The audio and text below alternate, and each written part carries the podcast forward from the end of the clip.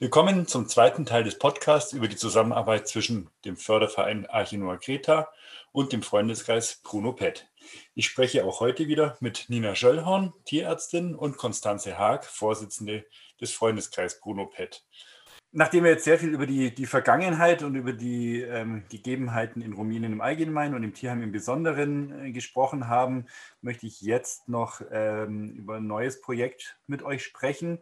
Und zwar geht es um die kleine Industriestadt Rovinal. Die liegt im Süden der Karpaten, gar nicht so weit von einem unserer wichtigen Einsatzorte, nämlich Slatina, entfernt. Ich denke mal so eineinhalb, zwei Stunden mit dem Auto von dort.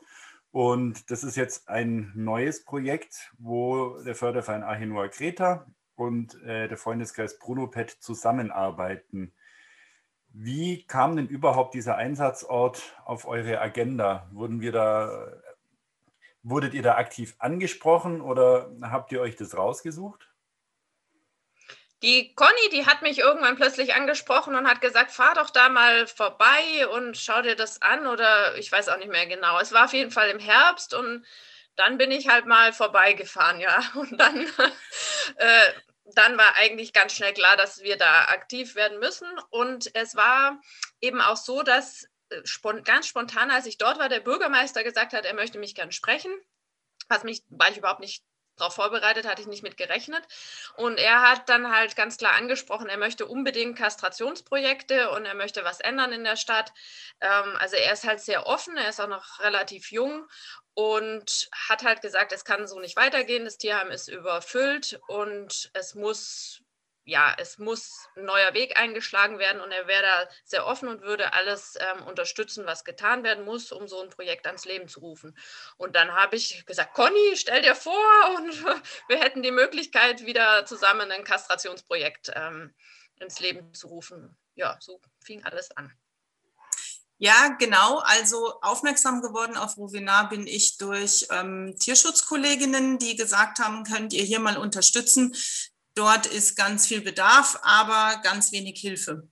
Und dann hat, wie Nina eben schon sagte, habe ich sie kontaktiert und Nina war sich erst auch sehr unsicher, ähm, ob sich das lohnt, da unten vorbeizufahren, hat sich dann aber glücklicherweise dazu entschieden und dann im Anschluss an dieses Gespräch eine ziemlich begeisterte, ausführliche Sprachnachricht geschickt. Und dann haben wir die Ärmel hochgekrempelt und Nägel mit Köpfen gemacht, relativ schnell. Ja, man muss eben dazu sagen, dass man ja nicht überall mit offenen Armen empfangen, empfangen wird in Rumänien, wenn man ankommt mit dem Anliegen zu kastrieren. Und das war für mich also wirklich neu, dass da ein Bürgermeister auf mich zukommt und dann wirklich sagt, er möchte das und er möchte das unterstützen. Und er hatte auch wirklich schon viel Hintergrundwissen so zu dem ganzen Hundethema, was ja normal auch nicht so der Fall ist.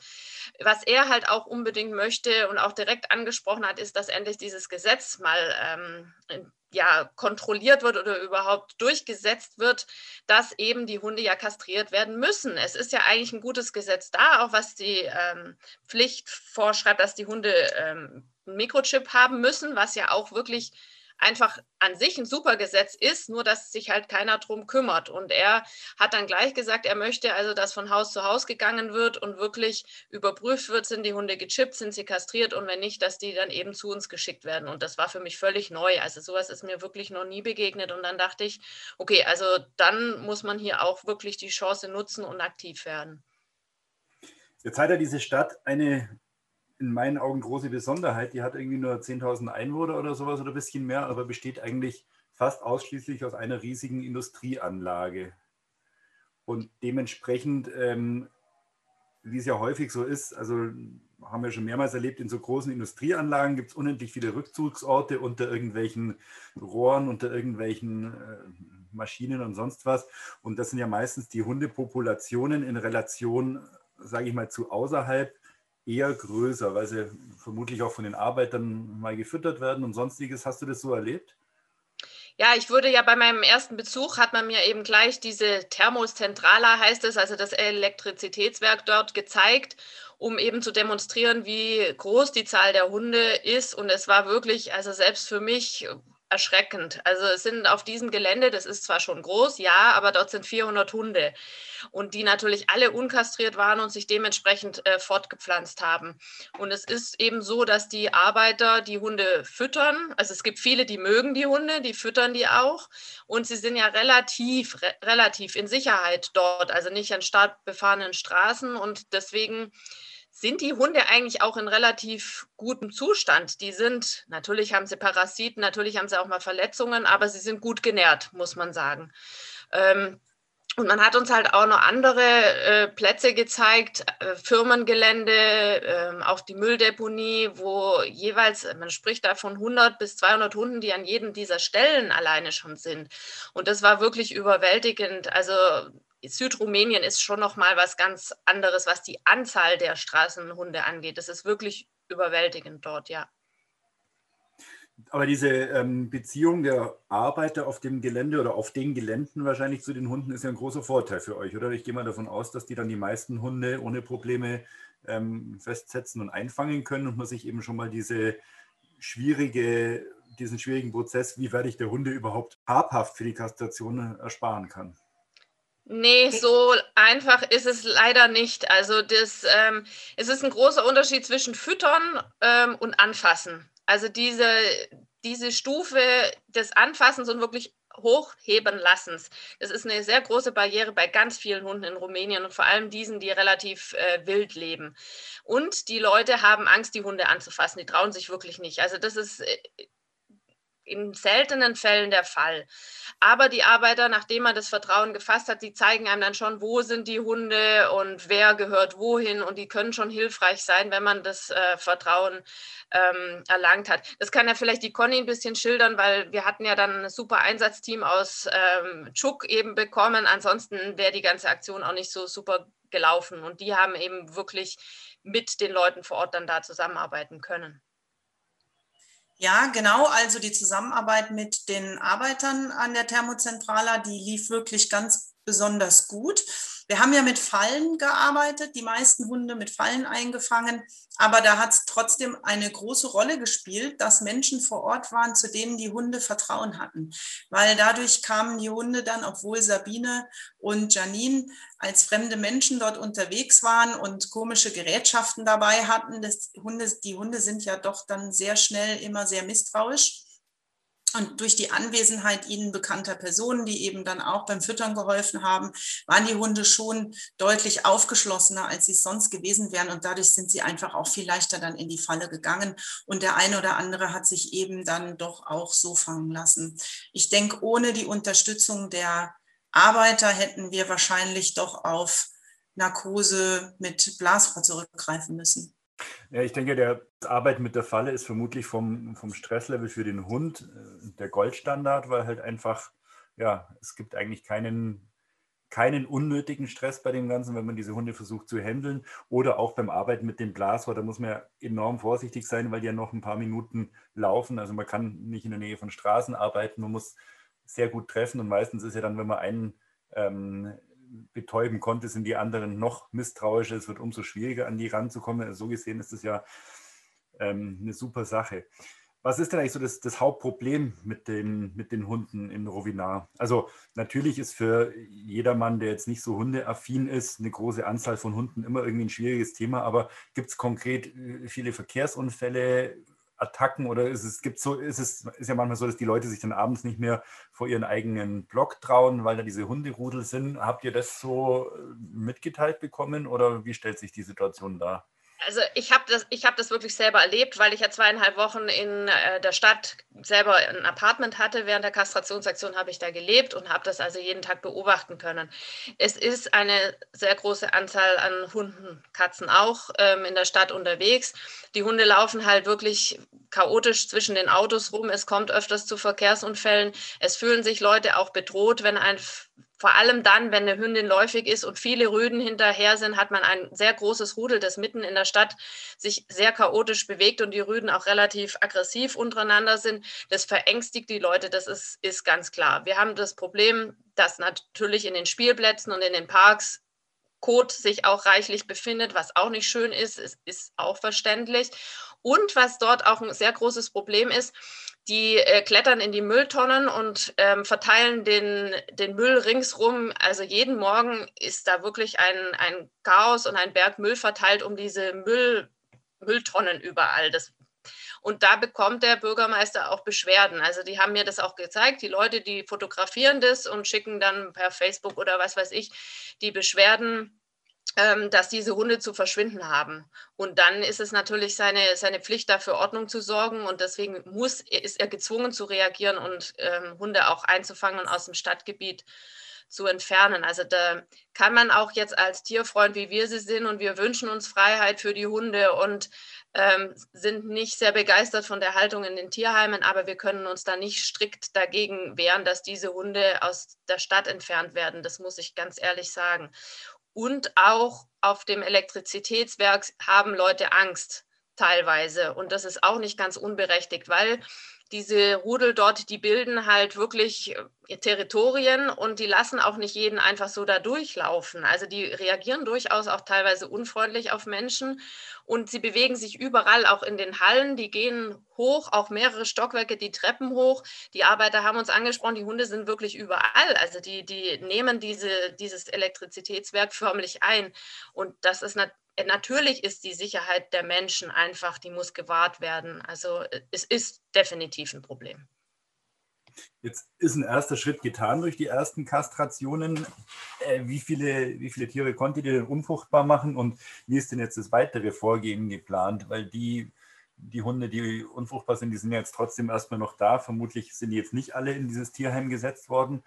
Und äh, wie, also wie sind die nächsten Einsätze geplant und welche Maßnahmen möchte die, die Stadt jetzt ergreifen, um das eben mittelfristig vernünftig zu managen? Gibt es da ein Konzept? Also die erste Kastrationsaktion jetzt hat zwei Wochen gedauert in Rovina und ähm, Nina konnte 245 Tiere kastrieren, also etwa 20 am Tag. Das ist für ein, ähm, eine erste Aktion in einer Stadt wo man ähm, anfängt, Kastrationsaktionen durchzuführen, eigentlich eine tolle Zahl, finde ich. Am Anfang muss das Team sich immer ein bisschen finden, die Abläufe müssen sich einspielen ähm, und dafür ist das in meinen Augen sehr, sehr gut gelaufen. Wir haben ins Auge gefasst, beziehungsweise wir haben eigentlich auch schon einen festen Termin, Nina, gell? Im, im Juni ähm, wird wieder zwei Wochen die Nina in Rovinar sein. Und da werden wir wieder mit dem Tierärztepool eine zweiwöchige Kastrationsaktion durchführen. Was wir ansonsten auch noch eben, es geht nicht nur um die Kastrationsaktionen jetzt dort, sondern auch um die Verbesserung der Situation im Tierheim. Das muss man auch sagen. Und wir sind gerade diese Tage, die Conny und ich, sehr viel beschäftigt, da sozusagen Ordnung in den Laden zu bringen, was nicht ganz so einfach ist ähm, da einfach eine Struktur in die Tierheimabläufe zu bekommen, dass ein ähm, Impfstatus da mal allgemein eingeführt wird und Parasitenbehandlung. Als ich jetzt da war, die Hunde, die waren komplett voller Zecken, was an Betracht der äh, infektiösen Krankheiten, die über Zecken übertragen werden, wirklich ein großes Problem darstellt. Ähm, verwurmt waren die Hunde eigentlich alle.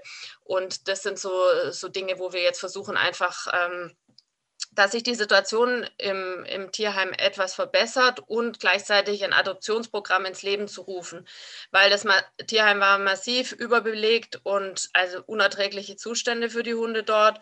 Und ja, über die Conny wurde ja auch jetzt schon viel gemacht mit Hundehütten und ähm, wir haben auch Futter schon hingeschafft in größerer Menge ähm, und versuchen halt einfach den Bestand kleiner zu halten und insgesamt die Lebensbedingungen für die Hunde zu verbessern.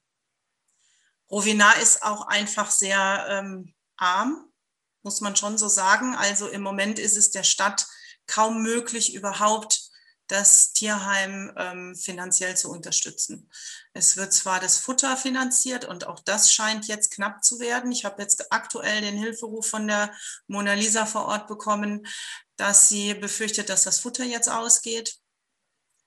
Aber auch darüber hinaus ist die Stadt momentan nicht in der Lage. Die Arbeiter werden äh, jetzt schon länger schlecht bezahlt oder gar nicht bezahlt. Der Tierarzt, der aktuell für das Tierheim zuständig ist, hat schon fünf Monate sein Geld nicht bekommen, einfach weil die Stadt es sich im Moment nicht leisten kann. Auch das ist ein großes Problem. Wer die ähm, Einsatz-T-Shirts des Tierärztepool kennt, der weiß ja vielleicht hinten drauf steht Kastrationsaktionen und Tierschutzmanagement. Kastrationsaktionen kann sich jeder was darunter vorstellen. Ähm, aber was ist denn so das Selbstverständnis von Tierschutzmanagement? Ich glaube, das habt ihr jetzt schon so ein bisschen angesprochen, ähm, was da alles dranhängt, was eben neben dem eigentlichen Operieren äh, da passiert. Conny. Ja, das hängt ja auch ganz eng zusammen. Ähm, die Kastrationsaktionen sorgen natürlich dafür, dass keine oder dass nicht mehr so viele neue Hunde nachkommen. Aber natürlich können wir alle die Augen nicht zumachen vor den Tieren, die jetzt ja schon da sind. Und wenn man eben dann entsprechende, die Nina hat es eben ja auch schon gesagt, ähm, Zustände vorfindet, dann ist es, sehen wir es auch als unsere gemeinsame Aufgabe an, ähm, dort zu beraten, welche Dinge man verändern kann, damit eben die Tiere, die jetzt schon vor Ort sind, auch unter vernünftigen Bedingungen gehalten werden. Und natürlich kann man auch die Adoptionsprogramme nicht außen vor lassen, denn es sind faktisch einfach zu viele Hunde jetzt schon da. Und ähm, auch mit denen muss irgendwas passieren. Nina, diese, diese Beratung, ähm, es, es gibt ja ganz eigentlich total gute englischsprachige Leitfäden von der ähm, WSPA, von der glaub, amerikanischen Tierschutzgesellschaft, ähm, die eigentlich von A bis Z genau beschreibt, wie man denn vorgeht, wenn man irgendwo zu viele Hunde oder sowas hat. Aber man sieht ja auch, dass ähm, alles, was geschrieben ist und verfügbar wäre, vielleicht nie dort ankommt, wo es ist. Wie gehst du denn vor, wenn du so eine, also du berätst ja eine Stadtverwaltung, du berätst einen Tierarzt, du berätst aber auch Arbeiter, die vermutlich auch deshalb im Tierheim arbeiten, weil sie vielleicht für was anderes gar nicht so qualifiziert sind. Wie, wie muss man da vorgehen, um wirklich auch erfolgreich zu sein und das Wissen, das du hast, auch effektiv an den Mann zu bringen? Das ist wirklich eine, eine riesengroße Herausforderung und alles andere als einfach. Und äh, letzten Endes müssen wir die Leute da abholen, wo sie stehen und nicht gleich damit überfahren, wo wir hinwollen, weil das ist einfach eine, eine riesige Distanz dazwischen und dann überfordern wir die Leute dort. Ähm, ja, müssen da kleine Schritte nehmen und auch selber mal immer wieder zufrieden sein mit dem wenigen, was man erreicht. Und es ist sehr mühsam und es sind endlose Gespräche letzten Endes und da gehört auch, kommt immer ganz viel Persönliches mit rein und die diversen Probleme der verschiedenen Leute, die da involviert sind. Also es ist sehr viel Arbeit und kostet oft mehr Energie als die Kastration an sich, das muss man wirklich sagen. Vielleicht kann man das ähm, gerade auch mal konkret aufzählen, was es für Dinge gibt, wo Beratung notwendig ist. Also das fängt ja zum Beispiel beim Futtermanagement an dass ich eben Unterschiede mache, ob ich kleine Hunde, ob ich große Hunde im Zwinger sitzen habe. Viele Pfleger verstehen das gar nicht, wenn man ihnen das vorher nicht erklärt hat, dass man eben auch eine unterschiedliche Menge ähm, in, in die Zwinger an Futter stellt. Dann hat man im einen Zwinger ganz dünne Hunde und im nächsten hat man ganz dicke. Also auch da ist Beratung notwendig ganz oft. Oder was die Gruppenzusammensetzungen der Hunde angeht, dass man eben schaut, ähm, ob da einer drin ist, der ein Stressor ist und die anderen Hunde unter Druck setzt, dass es durch den öfter zu Beißereien kommt, dass man den dann rausnimmt und ähm, in eine andere Gruppe setzt. Wobei das natürlich auch dann wieder ganz schwierig ist, wenn die Begebenheiten vor Ort einfach ähm, so sind, dass gar nicht genügend Raum vorhanden ist, um Gruppen vernünftig managen zu können. Oder auch das Thema Hygiene ist ja ein ganz, ganz wichtiges Thema, wenn ich eben, ich spreche jetzt mal die, die ähm, Welpen, die häufig ja mit Parvovirose infiziert, oft schon ins Tierheim kommen und dass man da eben nicht einfach ähm, in den Welpenzwinger laufen kann und die versorgt und dann mit den dreckigen Schuhen, mit denen man da drin war, in den nächsten Zwinger läuft das sind solche Dinge, über die man einfach reden muss vor Ort, die sich dann verändern müssen. Nina, du hast ja oft schon berichtet, dass gerade die Arbeit in Tierheimen, die häufig wenig Erfahrung oder wenig äh, fundierte Kenntnisse von Hunden jetzt haben, sich relativ schnell bei euch Arbeitsweisen abgucken, weil sie einfach sehen, dass ihr, dass ihr da erfolgreich seid im Umgang mit den Hunden. Ähm, kannst du das ein bisschen ausführen? Ja, in den meisten Tierheimen ist der Umgang sehr, sehr ruppig mit den Hunden. Ähm, wobei man hier sagen muss, in Rovinar ist es wirklich ein Unterschied. Also da haben wir sehr, sehr freundliche Arbeiter, ähm, die auch sehr offen sind und alles direkt ähm, annehmen, so an Ratschlägen. Also da habe ich jetzt keinen ähm, groben Umgang erlebt mit den Hunden. Die sind sehr freundlich und haben es dementsprechend auch leichter dann. Anderswo ist es wirklich so, dass wenn die Arbeiter in die Zwinger gehen, sind die Hunde alle weg. Die verstecken sich sofort ähm, und haben einfach wirklich offensichtlich Angst. Wenn ich dann in so einen Zwinger komme und ein bisschen ruhig mich dorthin setze, dann kommen die Hunde alle sofort an.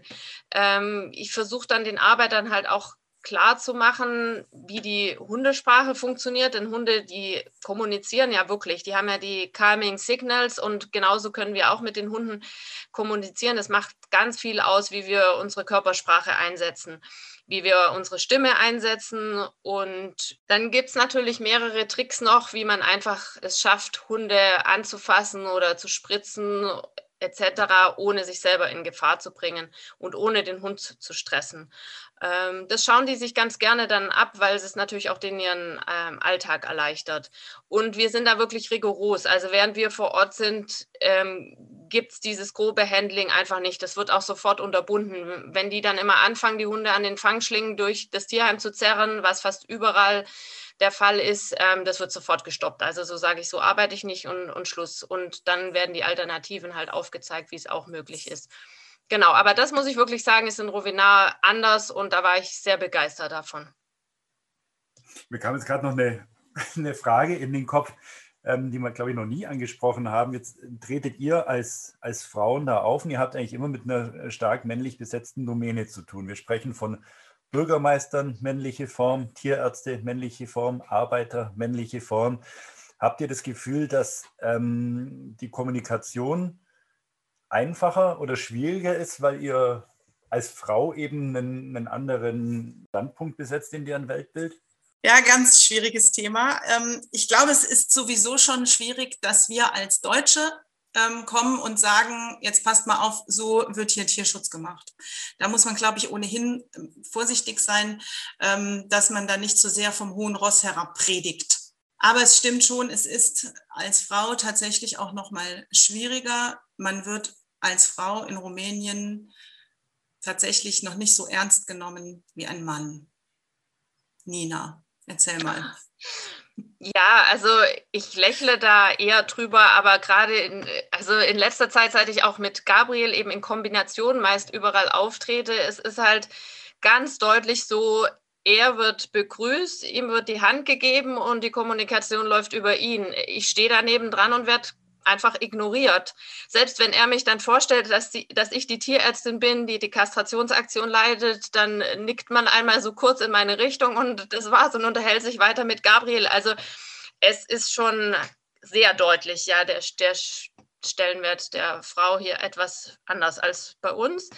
Und ganz skurril ist, glaube ich, einfach auch mein Auftreten für die Männer dort, weil ich fahre halt den großen Transporter und ich schleife die schweren Hunde durch die Gegend. Ich trage auch meine Sachen selber. Das sollte man als rumänische Frau auch nicht machen. Also nichts tragen, das machen nur die Männer. Ich schleppe halt auch die Futtersäcke rum und die schweren Kisten und die beobachten das alle und finden das mehr als merkwürdig. Auch wenn sie hören, dass ich alleine durchs Land fahre lange Kilometer von Deutschland nach Rumänien. Ich meine, die meisten rumänischen Frauen haben keinen Führerschein. Ähm, die würden auch niemals so ein großes Fahrzeug fahren. Und ich mache einen komischen Eindruck auf die Leute dort. Auch dann noch, wenn ich nicht verheiratet bin und keine Kinder habe, das ist schon alles sehr, sehr wunderlich. Und dann ist es für die äh, rumänischen Tierärzte, die männlichen, die dann meist auch älter sind als ich, schon seltsam, wenn sie das Gefühl haben, ich will ihnen jetzt erklären, wie man besser operiert. Also das ist ganz heikel. Da muss man wirklich auch vorsichtig sein. also nicht einfach das Thema, ja. Ja, ich könnte mir vorstellen, ich, ich würde mir wünschen, dass vielleicht eben das, was du gerade beschrieben hast, dass du als, als selbstständige Frau mit dem großen Auto rumfährst und allein unterwegs bist und sowas. Vielleicht ist es ja für manche äh, Frau oder auch Mann in Rumänien einfach ein Signal, dass, dass da noch Luft nach oben ist, was die Gleichberechtigung angeht. Jetzt kommen wir langsam äh, zum Ende bei diesem sehr großen und zweiteiligen Podcast. Habt ihr vielleicht noch irgendwie eine eine besondere, schöne Geschichte zum Schluss, was, was emotional ist. Vielleicht mal was mit Happy End, weil wir auch ganz schön häufig eben nicht vom Happy End berichten können, wenn uns schwer verunfallte Tiere oder sowas gebracht werden. Aber so ein, so ein Erfolg, der euch auch mal wieder darin bestärkt, jeden Tag weiter das zu machen, was ihr tut. Also ich habe ja einen kleinen Erfolg hier bei mir im Garten sitzen, das ist der kleine Nils. Mir wurde ähm, nicht gebracht, ja, ich, Kinder haben mich darauf aufmerksam gemacht, auf Welpen, die ausgesetzt wurden. Und einer wurde auch wirklich gewalttätig von einem Mann dann auf den Betonboden äh, geschlagen oder geworfen. Der war dann sehr schwach und zwar nicht sicher, ob er überleben kann und auch ja, verletzt und schrie. Und es war eine dramatische Szene, die sich abgespielt hat. Und ich habe wirklich sehr um sein Leben gebankt. Er war auch zu dem Zeitpunkt erst vier Wochen alt und ja, der hat sich wirklich völlig erholt, ist total fit und tobt gerade mit seinen Schwestern hier bei mir durch den Garten. Das sind so die kleinen Happy Ends, die ich auch immer wieder brauche. Ich habe da auch noch eine persönliche Happy End Geschichte ähm, aus Rovinar von der letzten Aktion. Das ist die Hündin Betty. Die Betty hat äh, in dem Rudel an der Thermozentrala gelebt, ist auch schon ähm, eine ältere Dame und an ihr ist das Leben dort nicht so spurlos vorbeigegangen. Sie war wirklich sehr abgemagert, ähm, litt unter Reude, hatte also ganz wenig Fell nur noch und zitterte tatsächlich wie Espenlaub, als ähm, die Janine und die Sabine sie eingefangen haben zum Kastrieren, war in einem ganz, ganz schlechten und erbarmungswürdigen Zustand. Und die haben wir eben auch nicht wieder zurückgesetzt, sondern haben sie mitgenommen, jetzt erstmal nach Mirkuriatschuk. Und dort lebt sie am Tierheimhaus und kuschelt auf dem Sofa und ist also wirklich inzwischen ganz, ganz gut drauf und spielt ausgelassen und wartet jetzt noch auf ein schönes Plätzchen in Deutschland. Ja, wir kommen zum Schluss des heutigen Podcasts. Ganz besonders ähm, wollen wir einfach auch nochmal allen danken, die uns generell unterstützen, aber jetzt auch ganz äh, konkret bei dem neuen Projekt in Rovinar, sei es durch ähm, ideelle Unterstützung, durch nette Kommentare, durch Spenden, damit solche Projekte durchgeführt werden können oder eben auch durch die wirkliche konkrete Mitarbeit ähm, vor Ort. Ohne diese vielen einzelnen Unterstützer wäre diese ganze Arbeit einfach nicht möglich und jeder einzelne Beitrag, egal wie klein er auch sein mag, ist ein wichtiges Rädchen in unserem mittlerweile riesengroßen Getriebe, das sich hoffentlich noch ganz lange und ganz effektiv weiterdreht. Conny, Nina, vielen Dank für die spannenden Einblicke in Geschichte, Alltag und auch die Ausblicke auf die Zukunft der Projekte. Ich hoffe, dass wir uns vielleicht in ein, zwei Jahren mal wieder hier sprechen und dann Revue passieren lassen, was, was bisher geschah. Vielen Dank allen Zuhörern für die gespendete Zeit und bis zum nächsten Mal. Am Mikrofon waren Nina Schöllhorn, Konstanze Haag und Gregor Uhl.